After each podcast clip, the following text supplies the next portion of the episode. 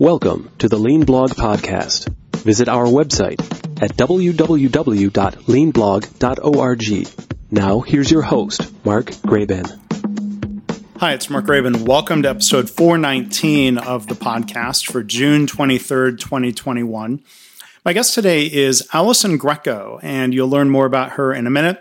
We have a really interesting and wide ranging conversation today where we will talk about how she first learned about continuous improvement in uh, the railroad industry, how she has started a new continuous improvement professional society. And we'll talk about applications and lessons learned from her participation in pageants. So that'll be the first time, maybe the only time we'll ever get to talk about that here on the podcast. So you can find uh, links and show notes, more information about Allison, her Continuous Improvement International organization that you can join. You can learn more uh, by going to leanblog.org slash 419. As always, if you like the podcast, please rate and review. If it's your first time listening, please considering following. And if you like the episode, it would really help if you share it on social media and particularly on LinkedIn. Thanks for listening. Now, here is Allison. Hi, everybody. Welcome to the podcast. We're joined today by Allison Greco. She is the founder of her organization called Continuous Improvement International. So, Allison, thank you for joining us here today. How are you? I'm doing very well. I'm glad to be here. Thanks for inviting me to join you today. Oh, I'm glad we can have the conversation. Um, tell everyone a little bit about Continuous Improvement International. It's an interesting, you know, uh, kind of, you know, a start. Still fair to call it a startup. Yeah, I, w- I would definitely say Continuous Improvement International is still in startup phase. In January, we launched our Damn Good membership. It's development, accountability, and mentorship. So it's a fresh, modern professional society for continuous improvement uh, professionals, process improvers, lean practitioners to come together and grow our skills together so that we can all work on improving our businesses. And the website for that is continuous improvement.com. Okay. And we'll put a link to that in the show notes. So, and we'll have a chance, I think, to talk about your, the organization and what makes it different and modern and unique um, later here in the episode. But I do like to ask guests if I have a standard question here, it's about the origin story. What's your Lean Six Sigma origin story, Allison? My origin story is really working for the railroad, kind of an unusual path. But I had an opportunity to intern with the lean team at Burlington Northern Santa Fe Railroad, now BNSF. And we worked on optimizing railroad maintenance. And that's actually my first exposure not only to lean, but also to, to Gemba walking, as I would call it.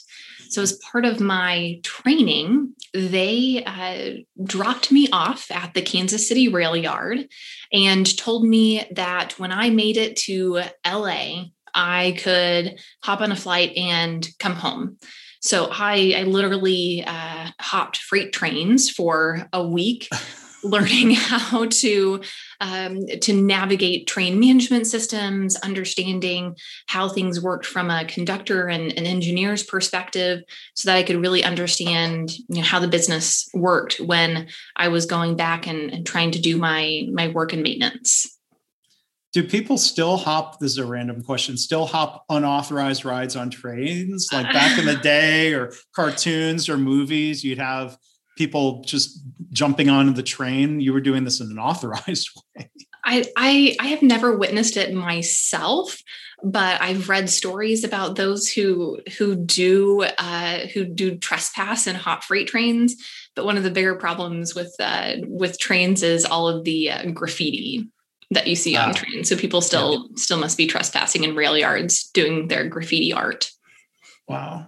All right. So you made it to LA, your Gemba rides on, Gemba ride. on the trains. Um, okay. So you were safe. I'm, I'm, i was just worried in hindsight.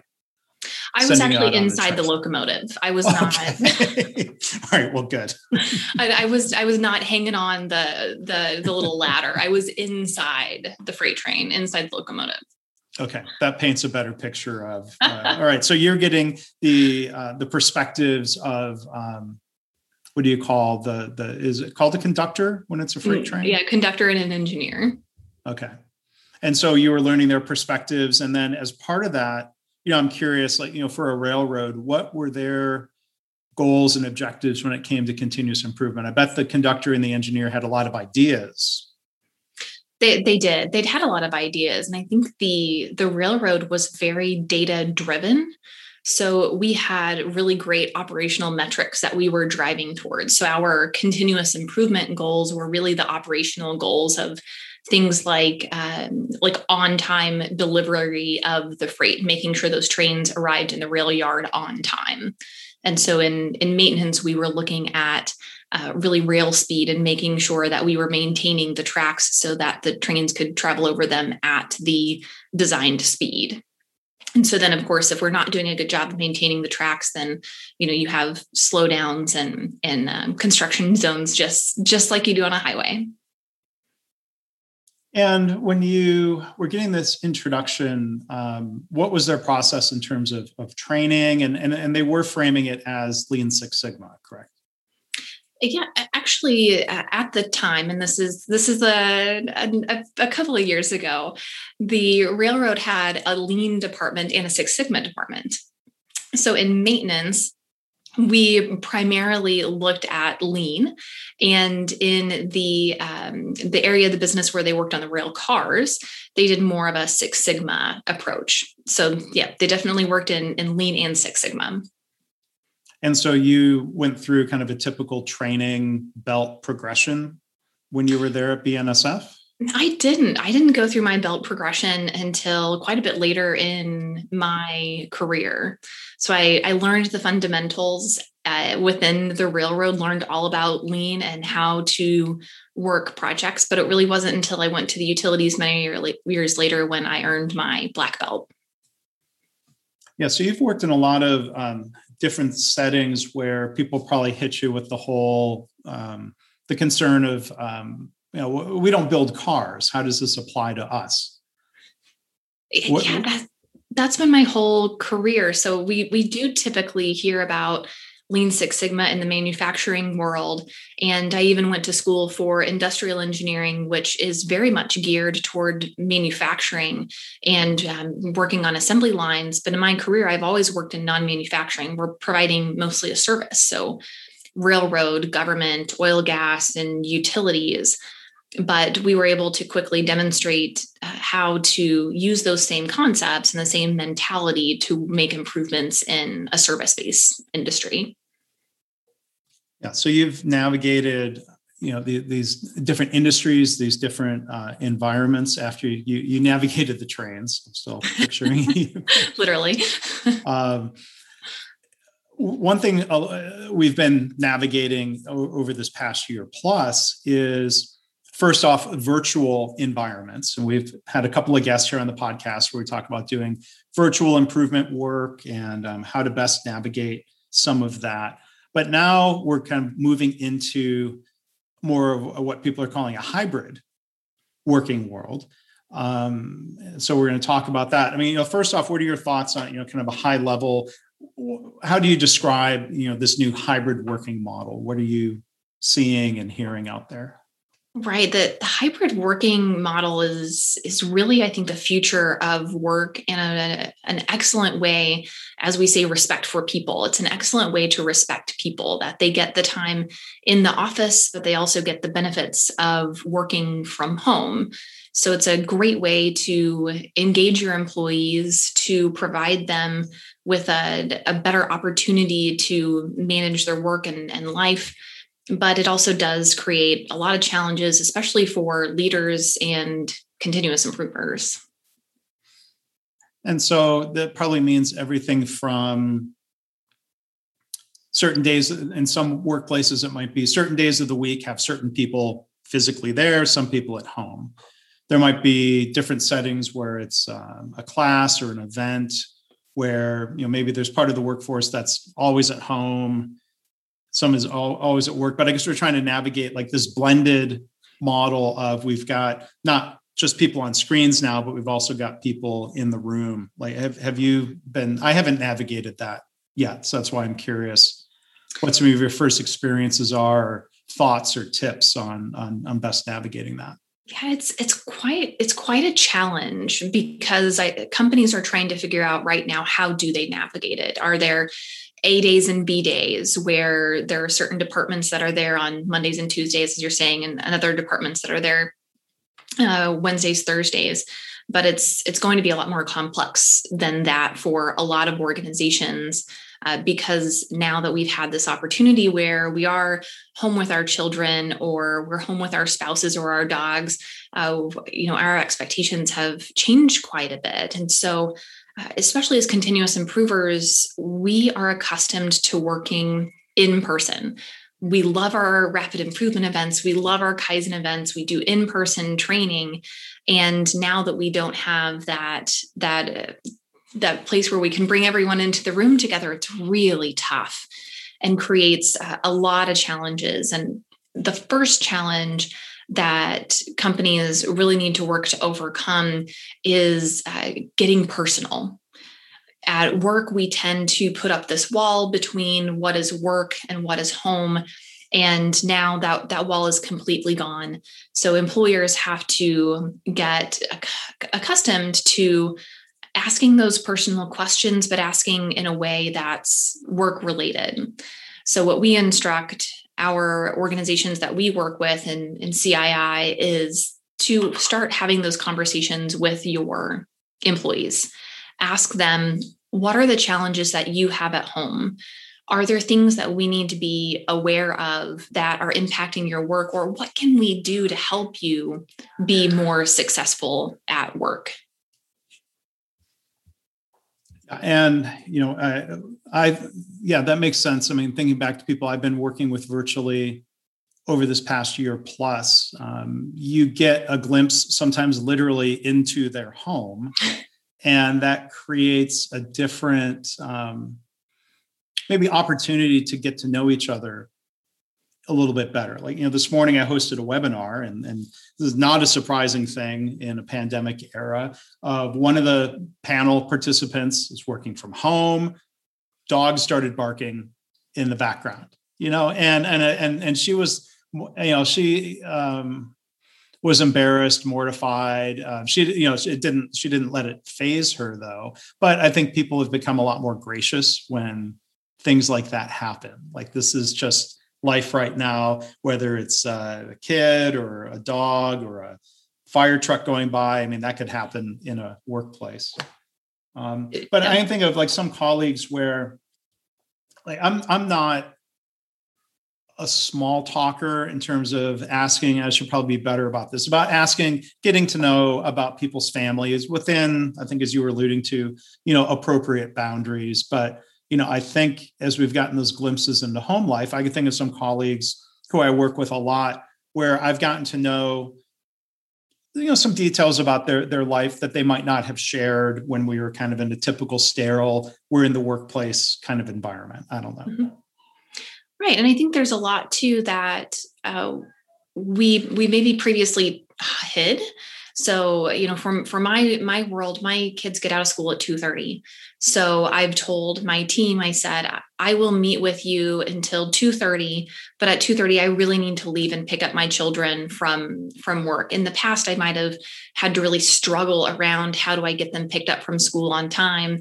But now that I can just pop out of my house, be gone for 15 minutes, and come back, it's just acceptable. And so now that we can understand, uh, you know, how to accommodate our employees better, to understand how we can keep them more engaged. So instead of me on a on a conference call at 2:30 trying to join the conference call and pick up my kids at the same time and trying to kind of hide the fact that I have to go pick up my kids, and now it's okay. We can talk about it and we can work through those things.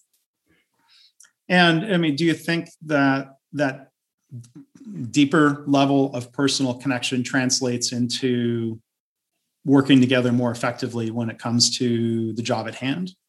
It, it, absolutely does. And then I think we're also discovering that we have a lot more in common with each other than maybe we previously thought.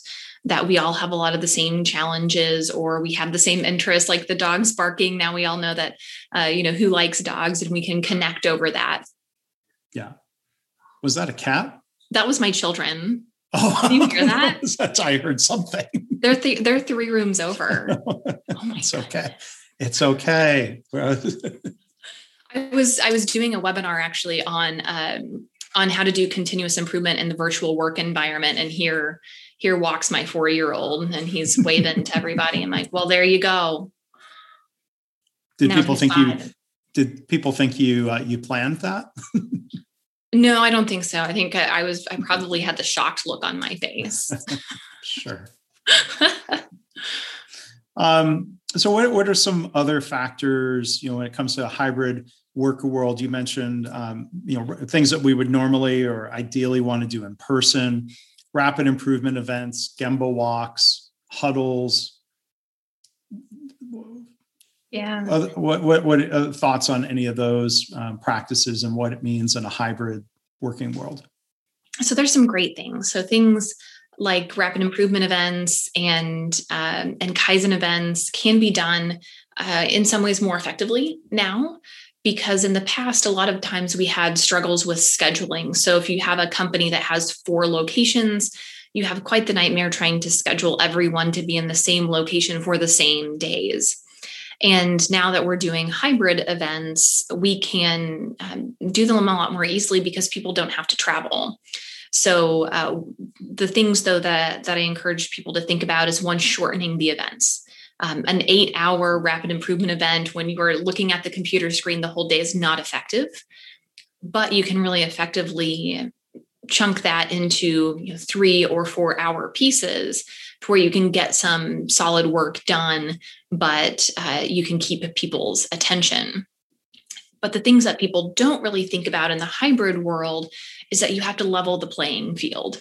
So if you have people who are in an office and you have people who are at home and some who are in a conference room, you have to make sure that you're providing the balance with that group. So, for example, if I'm the only person at home and there's six or seven people sitting around a conference table, that that playing field is not level.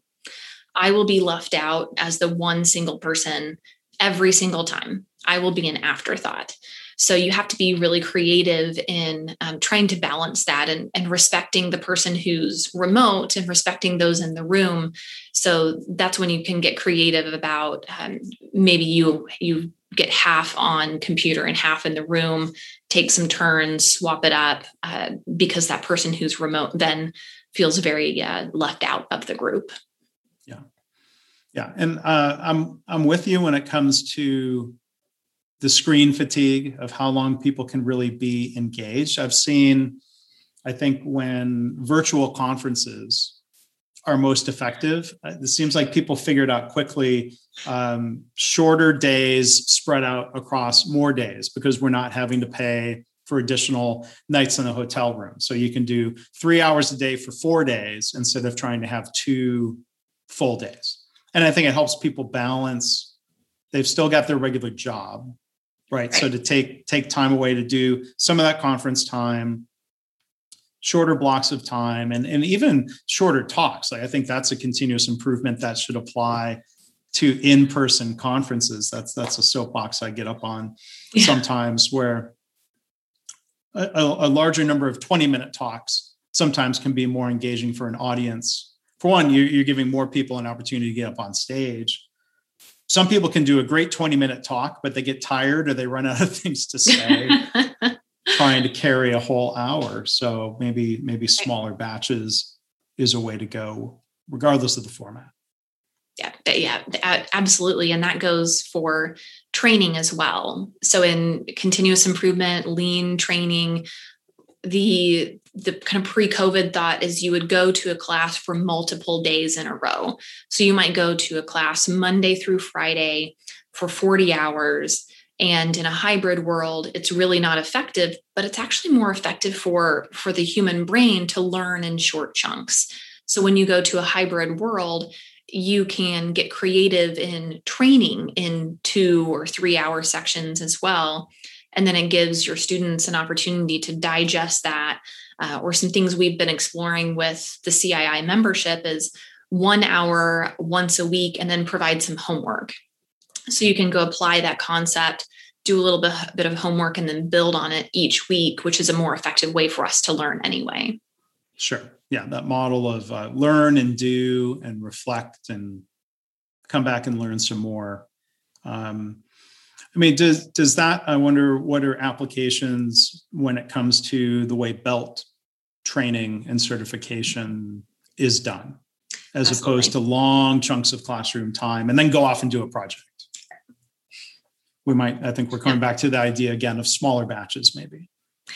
Right, right. And we're uh, at CII, we're working on a new certification and training course as well. And, and that's exactly the approach that we're going to take is some smaller batches to where you can learn some concepts, work on your project, then come back, work on the next piece of your project and uh, and have some time to go apply what you're learning in between. So I think we'll start to see that shift, uh, or at least some more options, especially with belt training, those kind of things. Yeah, um, so I don't. I mean, let, us let's, let's dig into that a little bit deeper. Um, what what are the levels of um, belt certification that that you offer? Tell us a little bit more about how you do that at CII. Right, we're we're currently developing two levels. So we're developing continuous improvement practitioner, which is more for someone who's going to do projects kind of in addition to their day to day work and then continuous improvement professional, which would be for the person who does continuous improvement as their full time profession. So we're working on uh, developing the uh, the certification process right now, but it, it takes you through how to identify a project, initiate change management, and go through stakeholder analysis, all the way through even facilitation skills and uh, our approach to facilitation skills is changing because of covid as as well because now facilitation needs to be not just in person facilitation but how do you facilitate virtually as well hmm. Now uh, do you have people asking though for the belt label and i asked this for you know give a little background I have some lean certification from 20 years ago almost when I worked at Honeywell because they had a formal program. They didn't call it a belt. I'm not necessarily the biggest advocate for the belt um, terminology, um, but i I'd be curious to hear more of your thoughts on labeling it as practitioner and professional. That makes sense. But are people saying like, yeah, but what color is my belt? Because that mm-hmm. is so widespread it, it is very widespread so it's going it's going to take some time to change the mentality and to change that old guard of of well it has to be green belt and black belt so right now as i'm describing these to individuals i'll say practitioner is roughly green belt equivalent black uh, professional is roughly black belt equivalent but they're different and unique and one of the things that we struggle with and I struggled with in, in hiring new employees when I worked for different companies is what is a black belt? And you would discover very quickly in the interview process that a black belt to one person and a black belt to another person could be entirely different things. So we're working at CII to develop a new standard as well, so that when you have practitioner, you know exactly what level of rigor was required to earn that certification. Yeah, Yeah. because you, you really do have to dig into the detail of well, uh, what uh, what company did they get their belt? And um, yeah, there there is a surprising amount of variation. Um, somebody just passed a test, or did they go through a project that was mentored by um, the appropriate level belt mm-hmm. Um, above them?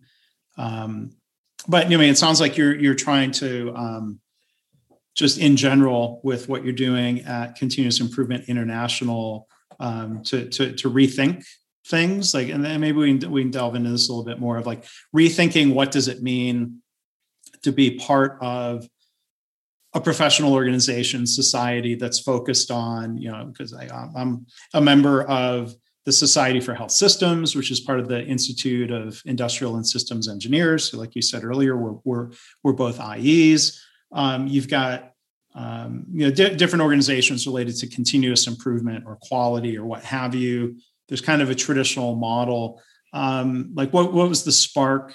Maybe first I'll ask, what was the spark of trying to do uh, a different model? Like what? I'm, I'm sure, like with any entrepreneur, that you, you saw a need or that there was something missing from your own experiences. Not to pick on any of these other organizations, but oh, I'm just curious, like what some of that genesis was.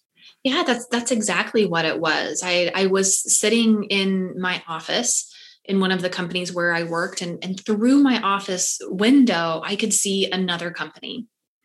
And I thought, I wonder what they're doing over there. What is their improvement team like? What are their struggles?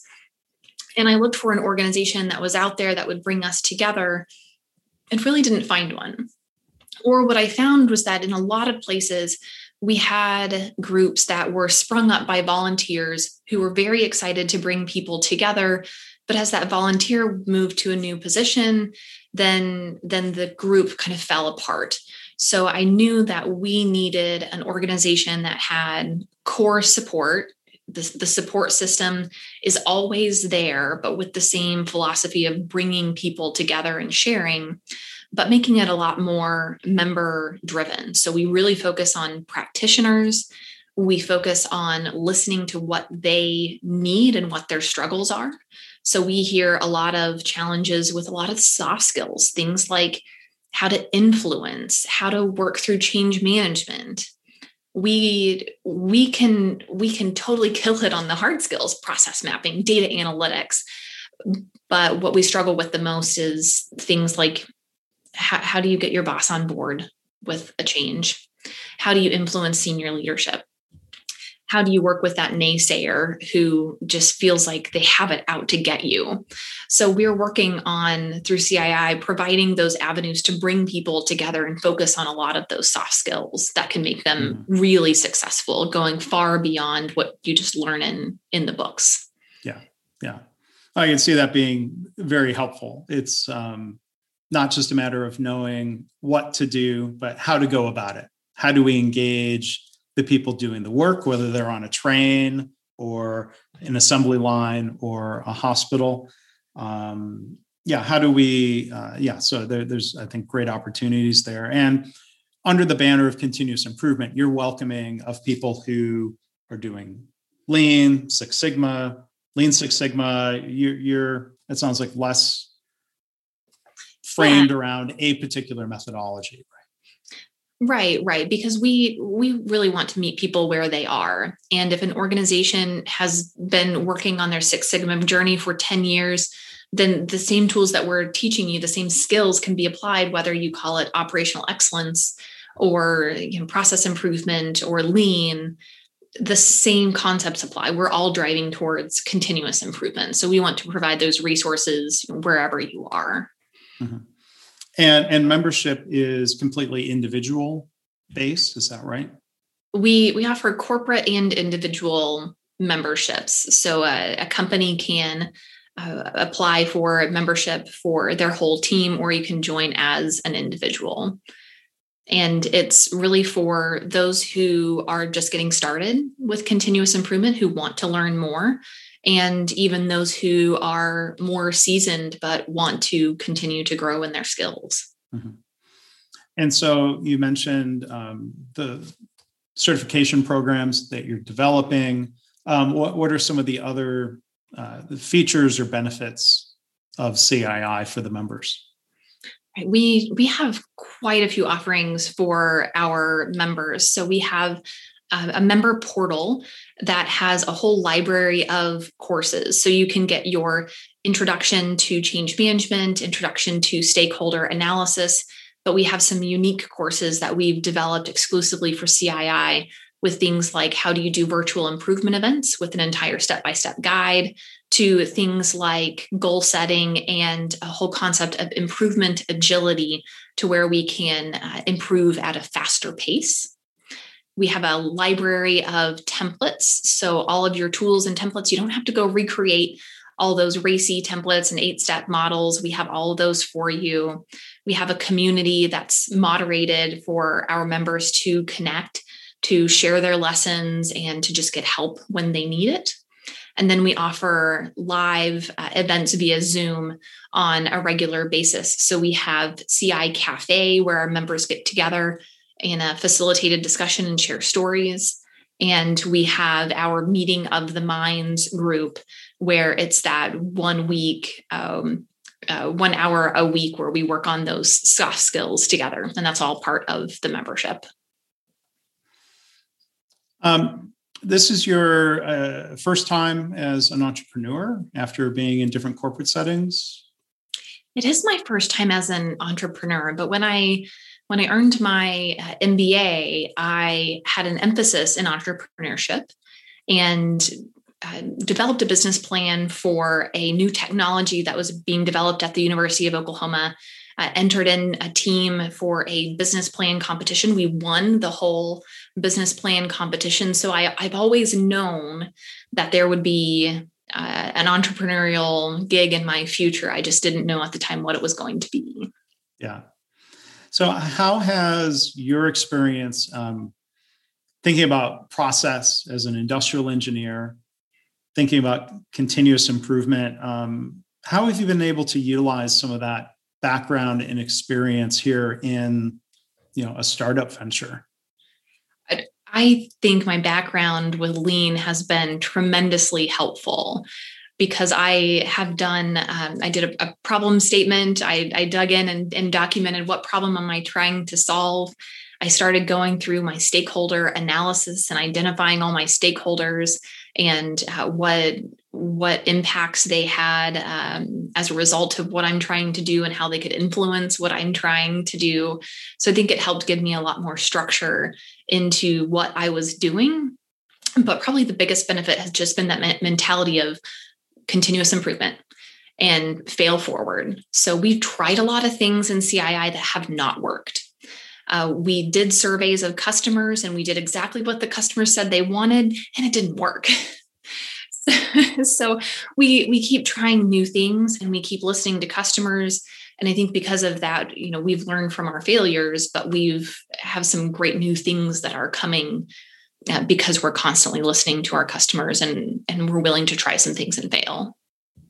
And and and look those those failures happen. I think any of us who are involved in continuous improvement efforts realize sometimes there are times when you have what seemed like a solid hypothesis and then it just doesn't play out the way you expected. And you learn something and you you know keep moving forward um, in in in a better way you know um, i mean in a way this almost morphs into an episode of uh, another podcast series that i do called my favorite mistake where i was talking the other day um, future guest in that series, uh, Melissa Perri, who's also an industrial engineer, but she's been involved mostly in software companies in roles of product management within bigger companies and, and within startup ventures. And she brought up the same dynamic that you mentioned, Allison. There's what the customer says they want to do versus what they actually do. And that's tough um, I, and I think there are lessons, uh, you know, sometimes framed as lean startup methodology that says all you can do, like how quickly can you go test the hypothesis? People say they will pay money for this. How quickly can we test it where they actually enter their credit card number or not? That's the real validation, right? Absolutely, and, and probably one of the biggest things that that was a positive, uh, we'll say, failure is that because of COVID, we we had to delay the launch of um, the membership. But because of that delay, because we really didn't, you know, have an idea of what was going to happen with COVID, we had an extended beta test. And that extended beta test was tremendously helpful. And that's that beta test is where we really learned that what the customer said they wanted and what they actually wanted were a little bit different. And that's the cat okay. That, I think that might be what I heard. I don't know. It sounded like what I heard before. So um, I've got no pets here to interrupt. Um, no kids. My wife is at an office instead of working from home. So I, I don't think I'll have any. But now I say that, and like the condo building will do some sort of announcement about fire alarm testing. Right. So hopefully, right. Hopefully not. There's always something. Um, so again, that's that's okay. Um, but I but I appreciate your openness around. I mean, this is the entrepreneur's journey. We try things, not everything works, and and and I think you know, I want to hear your thoughts on this. It's better to have that realization. Again, when you think of this, a continuous improvement effort, like for a listener who's maybe not doing something uh, something in a startup, we try something new, a process change, a new business, a new product or service line within that business So the challenge, I want to, you know, I'm curious to hear your thoughts on this. Um, the gray area. We're trying something new. Is it not working or is it not working yet? How do we figure that out? That is probably one of the most difficult parts of being an entrepreneur entrepreneur. Is it is it not working or is it not working yet? So we try our best to have our key performance indicators to help us identify those trends uh, and those signs of future success. And so i think in entrepreneurship at least that's a little bit of an art more of an art than a science and probably to a certain extent with continuous improvement as well. But there's a little bit of faith that you have to have and uh, a willingness to uh, to hold that out just for a little bit longer if, if you can to to wait and see if you don't have great metrics because that's one of the problems with with startups and small companies is there's not a lot of great things to measure to help you indicate whether or not uh, success is is coming yeah and it's, and to, tough it is tough. And you think about workplace improvements, this dynamic that comes up a lot, it's real. And when you talk about change management, the performance dip, productivity may suffer just because we're trying a new way of doing the work that we think is better, but it's not comfortable yet. So you have that performance dip. And I think this is where you know you've got to listen to feedback from people. Um, the you know people who are doing the work. Is is it uncomfortable and we think we can get through it? Is there a learning curve? Or is this terrible? And and you might get various feedback different feedback depending on who you're talking to at the moment. So i think there is a lot of um, art or you're taking it as a, a leap of faith or a hypothesis. Stick with it a little bit longer. Let's see how it goes. You know um, my my co-author from my healthcare kaizen books, uh, Joe Swartz. Oh gosh, what's the time frame? Um, I don't want to quote the exact number, but one thing that they've tried to do organizationally is just uh, have a certain period where we we test the change. Let's not declare victory too quickly. Let's not give up too quickly. I figured if it was seven days grace, maybe that just, you know, and that's a rule. That's a rule of thumb like sometimes you know faster sometimes it takes longer depending on the measures and the cycles that you can go through. Yeah that's a big part of it is measuring the cycles. So i've and that's exactly what what your your ideas were leading me towards as i worked on one project that was working on monthly close. So the process that a company goes through to close their books to essentially I, I equate it to balancing a checkbook. So when you're doing a process that only occurs once a month, you're going to have to wait through multiple cycles to see how it's going. And so those can be very trying because it's such a long period for us to stay focused and interested. But then right now I'm working on a company, work with a company who's implementing a software and they're measuring uh, user adoption, but that's something we can measure on a daily basis on a daily basis, we can measure that user adoption and we can see if we're steadily increasing. So your timeline timeline for for your patients has to be very different based on what you are improving. So seven days grace for the software system uh, is is probably reasonable, but for the accounting process, it's more like seven months. Yeah, yeah, that's a great point. Um, I'm going to try out uh, a new segment or a new question here. So I'm going to throw this at you, but I think this might be a fun discussion. Um, I'm going to call it uh, best thing, worst thing. I'm going to ask about kind of two different levels. So, first off, when it comes to continuous improvement, any of your involvement of, of, of doing, coaching, teaching, what's the best thing about continuous improvement and what's the worst thing about it, at least just to you? Oh, the best thing about continuous improvement by far is light bulb moments.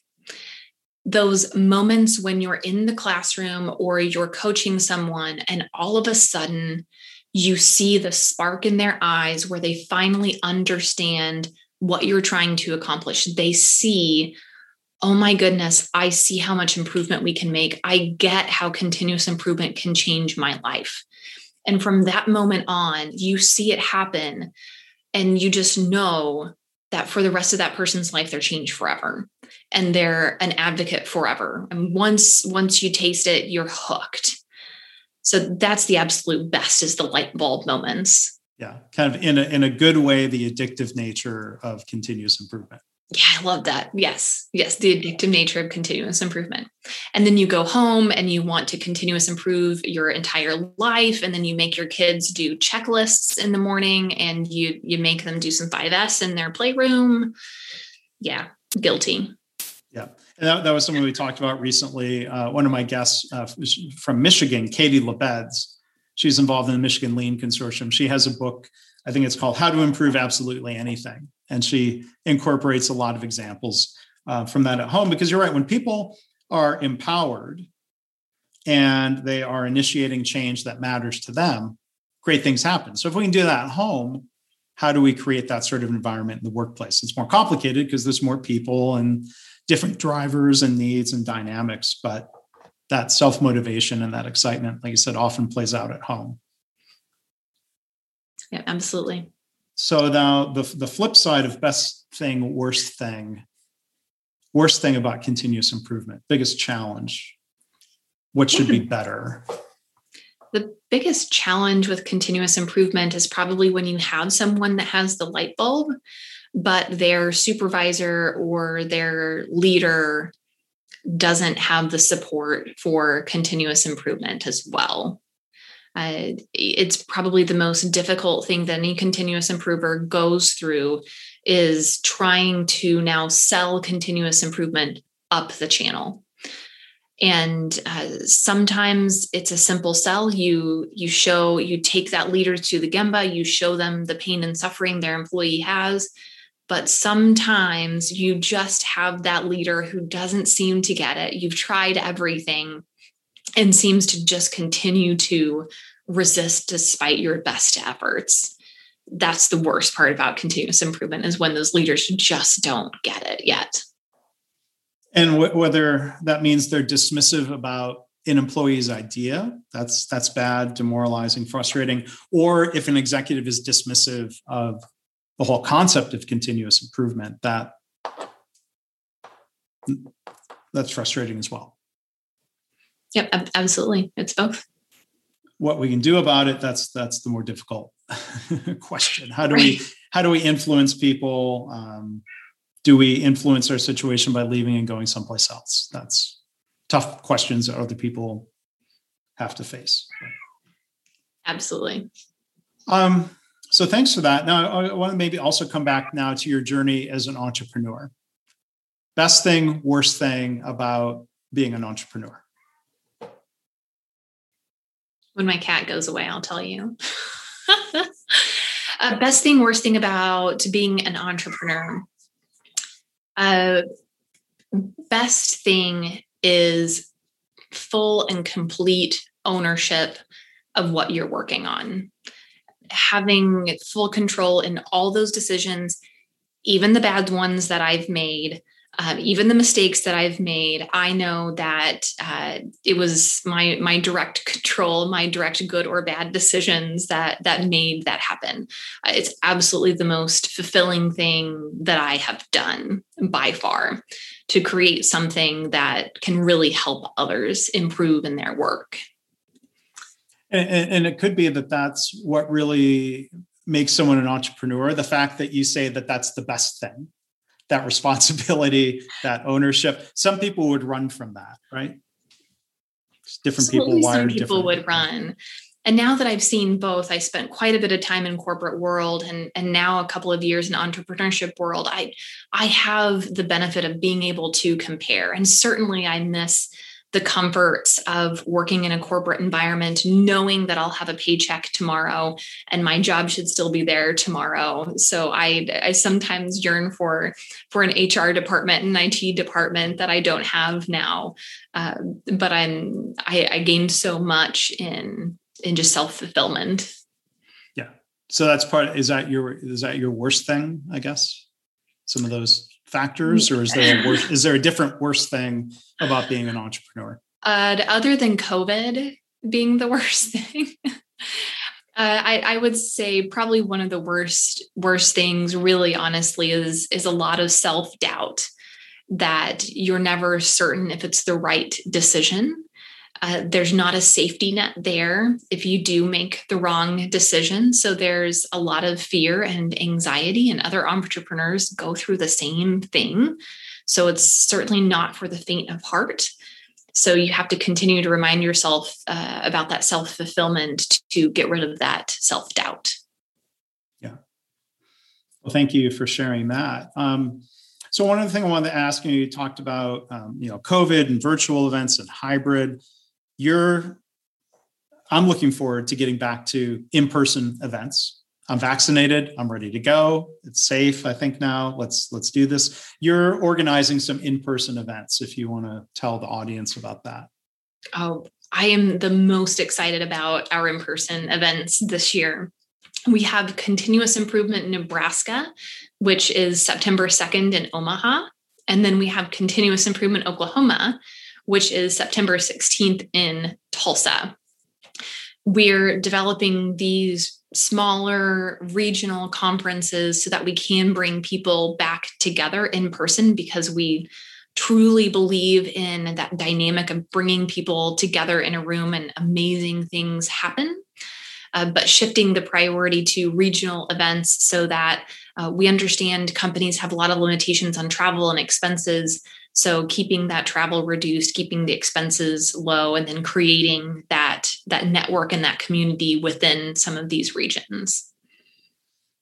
So we'll make sure there's a link in the show notes for for that. Um, i mean i imagine you've talked to members of your cii community you've talked to others. Like what, what is the voice of the customer saying right now about willingness readiness comfort level coming back to an in-person event so, generally, what I'm finding is that continuous improvers are eager to get back together, but still a little bit hesitant, but more really driven by their corporate requirements. Each company has set up different requirements. And so I think that's a driving behavior more than, than anything else. So that the individuals are very eager, but companies, I think, are a little bit more hesitant and will kind of dip their toe in the water before they they open up the floodgates to let everyone go back to events.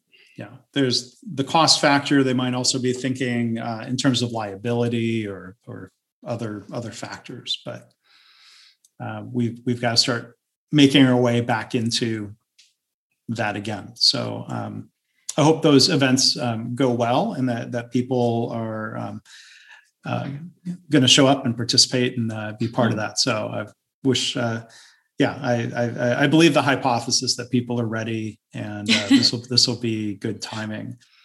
Yeah, our, our, our, key performance indicators is a willingness to get speakers to come, and we have incredible speakers lined up for each event. So if that's an indicator of future success, it, it's going to be incredible. Just such a great, diverse group of people coming to speak at both events. Have, have you made any announcements about that, or can do, do you want to drop any names of uh, who those speakers are? Oh goodness, yes. In uh, Tulsa, we have Jason Ketchum from One Gas, Sarah Gallagher from Persimmon. Uh, we just announced today Matthew Singh is coming to Omaha. Uh, he works for uh, state of Nebraska. Rachel Prudhomme, Jesse DePriest. I mean, just these these cool people who have done so much in continuous improvement. All of those speakers are announced on our websites right now. So we have announced all but uh, one speaker in each event. All right. So again, I'll encourage people go to continuous-improvement.com, continuous improvement international to learn um, all about that.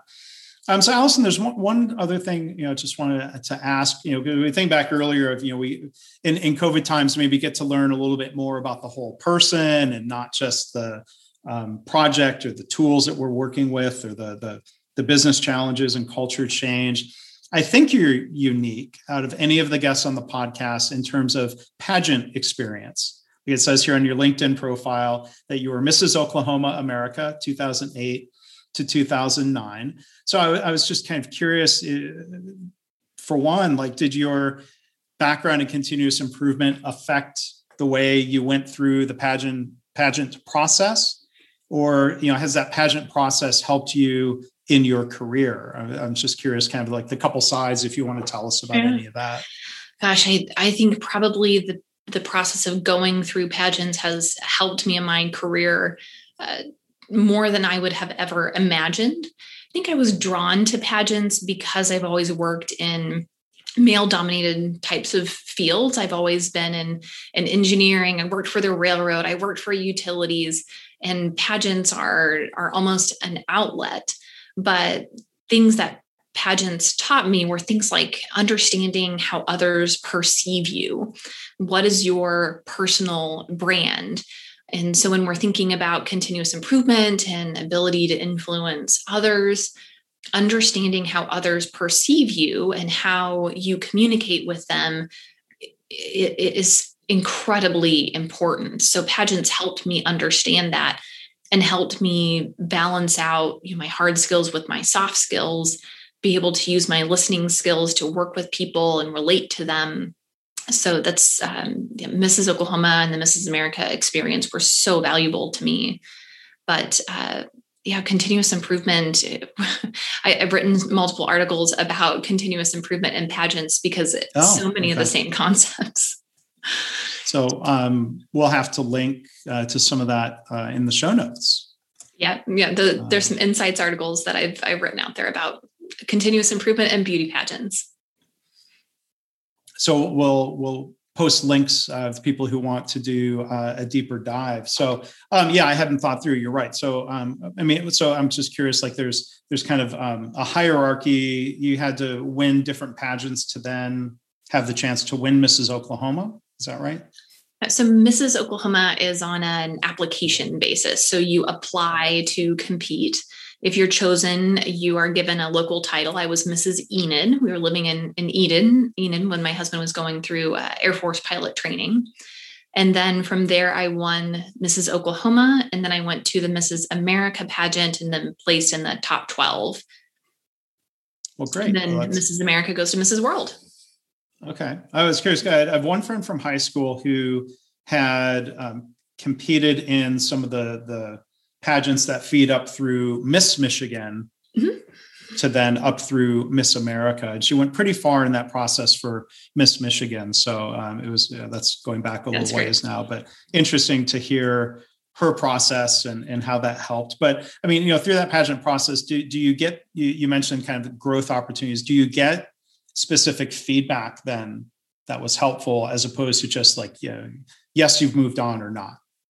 you you do there's a pretty intensive preparation process so as i was preparing to compete for mrs oklahoma i did mock interviews practice interviews with lots of different people. So they're uh, asking every tough question they could possibly think of trying to to stump the chump and then getting uh, you know lots of subject matter experts to help with fitness and nutrition uh, posing and walking working on poise.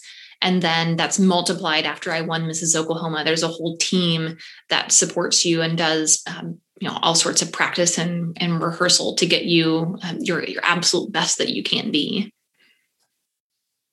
well, again, thank you for sharing that. And um, you know, it's possible someone else I've interviewed before was involved in pageants, and I just didn't know. But since that's part of your your bio and your profile, I thought it was an opportunity to to ask and learn a little bit more about you and and how that's influenced you. So I'm glad we could at least touch on that a little bit.